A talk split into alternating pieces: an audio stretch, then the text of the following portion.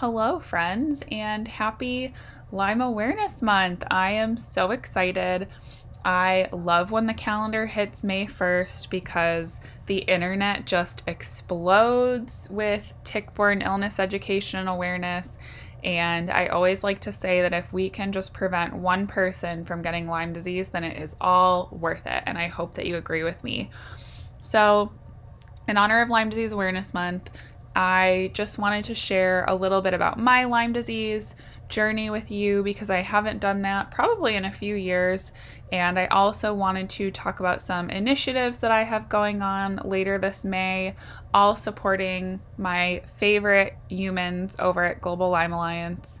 Um, and I'm so, so excited because it involves some of my other favorite humans that are all Lyme warriors and advocates. And um, I personally find them to be an inspiration, and they're some of the people that keep me going day to day. So, um, okay, I have a very long Lyme disease journey story, I feel like. So I'm to try to keep this concise for you. but long story short, five years ago, um, my husband and I went up to northern Michigan with his family, and shocker, I live in Chicago. I am a city girl. I am not outdoorsy. I had really never been in the woods before. Um, but we went up to northern Michigan, and I don't remember getting bit by a tick, and I did not have a bullseye rash. But I came home, and about seven days later, I got sick with a summer flu, which now, looking back, I obviously know were the beginning symptoms of Lyme disease. And then soon after that, like I'd say within two weeks after coming back from northern Michigan, I broke out in this bizarre rash, like literally from my head to my toes. Um, I looked like a spotted leopard, and the rash still like comes back from time to time. Um, but now I also know that that was a Lyme rash because less than 50% of people actually present with like your traditional bullseye rash. So those are my first symptoms. So I went to my GP at Northwestern and um, she was like, "Yeah, you have a summer flu," and then I just never got better. So like literally like every couple weeks I was in this doctor's office and like she'd be like, "Oh, you have a you have the summer flu, you have a summer cold, you must have food poisoning," like all of these different things under the sun. Um, and finally, like one day, my mom went with me and she's like, Should we get her tested for Lyme disease? And the GP was like, No, anyone who tests you for Lyme disease is a charlatan. Those literally were her words. I will never forget it. And I have like the worst Lyme brain ever. I will never forget that. So we trusted her, and I really didn't know anything about Lyme disease anyway. So we like moved on and started seeing all of these other specialists, thyroid specialists, ENTs.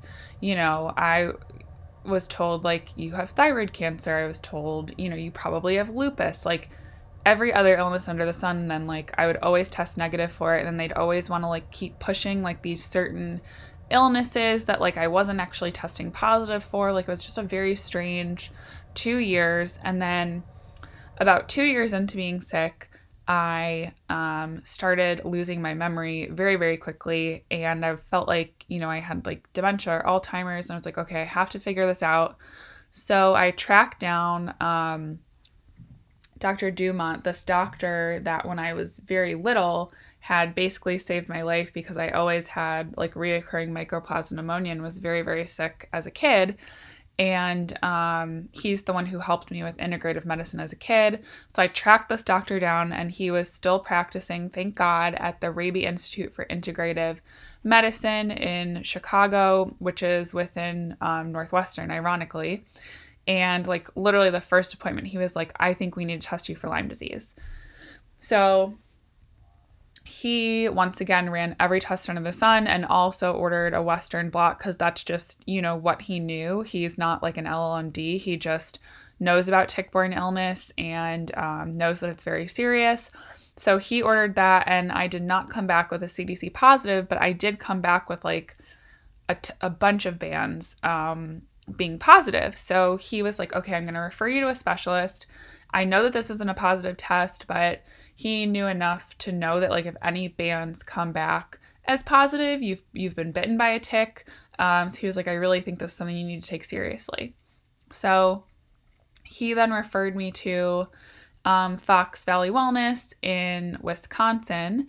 And um, Dr. Merez is the practitioner and founder there. And originally, because my case, quote unquote, was not that complex, I saw a doctor just within the practice. And he got me a little bit better, but I don't think he was aggressive enough because he said that I was young and I'd be healthy in six months and I would bounce back, which I just didn't know enough at the time, you know, to question that. So, you know, I stuck with this one doctor and then eventually um, I transferred over to Dr. Merez, who I absolutely adore. Um, and I, you know, credit him with being the one that got me from, you know, being not functioning all, essentially bedridden, to being um, a form of a functioning human being because he like from the first appointment that he took me on he was very very aggressive um, you know and we put a PICC line in i started ivr and um, he just really like you know wanted to get me better and he still does and i'm so thankful you know that i have such a close relationship with him and you know i feel like we can really collaborate on things and you know i can bring him new things and he's open to trying them and um, you know using a whole host of different things to get me better which i'm so thankful for. Um, and he's also the one that thought to put me on ivig therapy which i wholeheartedly knock wood believe that that is what is going to push me over the hump of really feeling you know pretty well again um, because i've seen such a large improvement you know with ivig therapy. So that's most of my Lyme story, but you know, it's it's so hard being in your early 20s and being so young and feeling so sick and you know the loss of friends that comes with that um, which is devastating and the mental aspect of it you know let alone the physical aspect of it you know you really have to learn to live in this kind of new normal that can be very difficult to adapt to so that was most of my Lyme journey. And then pretty soon, you know, after I got sick and I realized what was wrong with me and I started like researching it and I was like, oh my God, like, you know, this isn't covered by insurance, like all these things. And it's a disgrace that basically you only have access to medical care if you can afford it. Um, that should never be the case, especially in the country that we live in. And it's so sad. Um, so I started trying to figure out a way to utilize my public relations and events background to help people and help our community and bring a community together in the Midwest where there wasn't really one before. So I started researching nonprofits and foundations, and I really, really liked what I saw with Global Lyme Alliance, and I loved. Um, you know, my family and I read the annual reports and saw, you know, that most of the money, you know, being donated and raised was actually going to research, which is not always the case, you know, with nonprofits and foundations. Um, so you have to be very, very careful. So I sent this blind email to like the info email at Global Lyme Alliance, and I was like, "Let me raise money for you. Let me throw an event." And I'm sure they were like, "Oh my God, this like 22 year old girl, like you know, wants." to put our name on something and like raise money for us and like what's she gonna do and then it ended up being totally meant to be. And like it was like a month or two months later, I like heard back from them and they had told me that there was another woman in Chicago who was also interested in raising money for them. And that's how I got connected with actually the first person that I ever met with Lyme disease besides myself. And that was um, Casey Passon, who was my co chair for the first and second Sublime Soiree in Chicago that her and I founded together. Um, you know, it's a nonprofit event. We brought together literally Chicago's top, top chefs to create a gluten and dairy free dish for our guests. And, um, you know, her and I raised hundreds of thousands of dollars together, and it's very special. And sadly, after the second Sublime Soiree, Lyme disease took her life. Um, I know, as many of you know, and now she's like the sole reason that I keep doing, you know, what I do because sometimes I just like feel her around, as you know, as strange as that sounds. And um, you know, I kind of know like what needs to be done or what area of like the community needs to be helped. And I try really hard, you know, to stay in touch with that. So she was like the first person I ever met with Lyme and she taught me like so many things that I like didn't know about like saunas and cupping and um you know, just she's the first one that got me into like spiritual healing, and that's been a huge part of my journey. Um, so I'm very grateful to her, and I still have like conversations with her sometimes, even though, you know, she's not physically here, as crazy as that sounds. But, um, you know, we try our best to keep her memory alive um um, I know she's still here in spirit. So her and I were lucky enough, you know, to meet and really start the Global Lyme Alliance community in the Midwest together. And then slowly but surely, um, we had two other amazing women come on, um, Darcy and Laura, who put on these events with us. And um, Darcy and Laura and I co chaired um, the 2019 Sublime Soiree together and in the in honor of Casey, and it was a really really beautiful night. Um, and I'm devastated, you know, that I've had to cancel and postpone all of my fundraising events for the spring and summer coming up because of the COVID pandemic. Um, you know, I would never want to jeopardize anyone else's health or the immunocompromised, you know, including myself and all of my friends now, you know, that also have Lyme and tick-borne illness. So I'm very sad because normally those nights are the highlight of my year, but I know it's necessary right now. And hopefully, you know, in late fall or like in 2021, we can start our community efforts again. Um, but going back to GLA, now I've been lucky enough. I'm going into my fourth year fundraising with them, and I've raised over $350,000 um, for them, and that's all gone straight to research and advocacy efforts um, because I really do believe that GLA will be the one to fight for us um, wholeheartedly. So, this brings me to my efforts for May.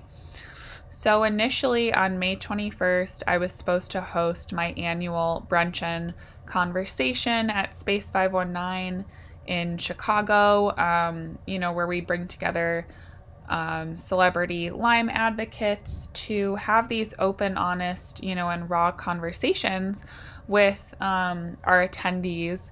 And it's a beautiful morning.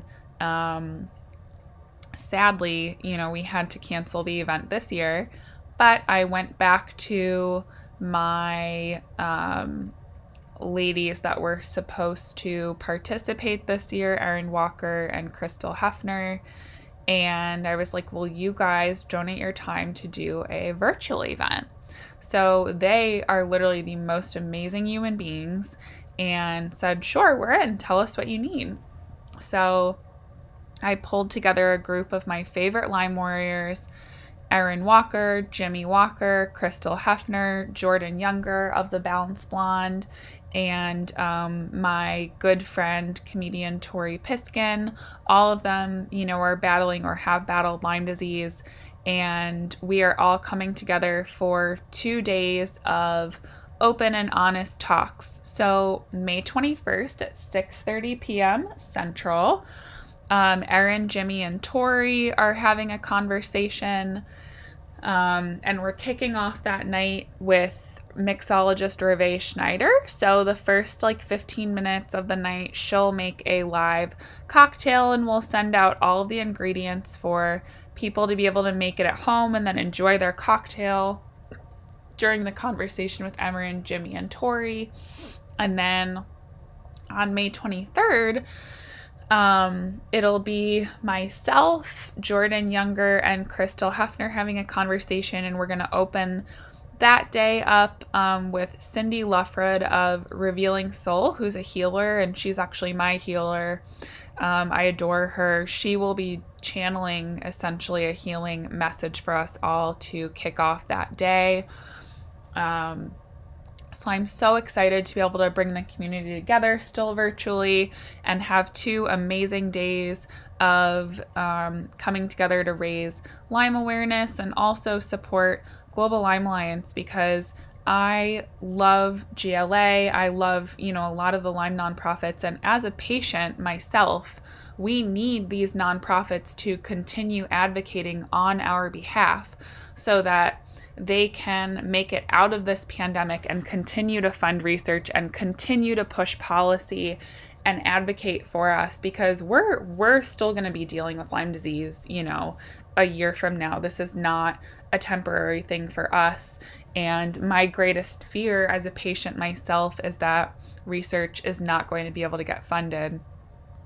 So that's why I'm so happy to put on these virtual events and hopefully raise some money and raise awareness um, for others in the community and um, keep Lyme disease awareness, you know, top of people's minds so that we don't see a skyrocket of cases post pandemic. so I really hope that you will join me on May 21st and May 23rd to hear these Lyme warriors, you know, have these live conversations because I think it'll be a really beautiful, fun two days and we can all use some laughter and joy in our lives right now. I know that I can. So if you want to find out more about the events um, or sign up to attend, quote unquote, the events, the link is gla.org slash Lyme Warriors Live, and I will also link that in the comments. Um, so, yeah, to wrap up, happy Lyme Awareness Month to all of my friends here. And just know that despite um, the COVID crisis and most resources being dedicated to fighting this pandemic, and rightfully so. You still have so many people in the Lyme disease arena that are fighting for you, including myself and my family and um, everyone at Global Lyme Alliance.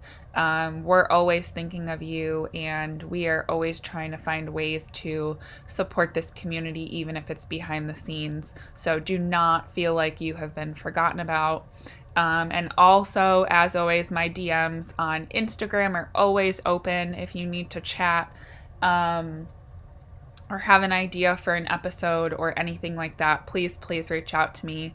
So I will wrap this up so you can get back to your beautiful May day. So happy Lyme Awareness Month to everyone listening. I hope to see you in May for our conversation with my favorite Lyme warriors. And I am sending you so much love and healing energy.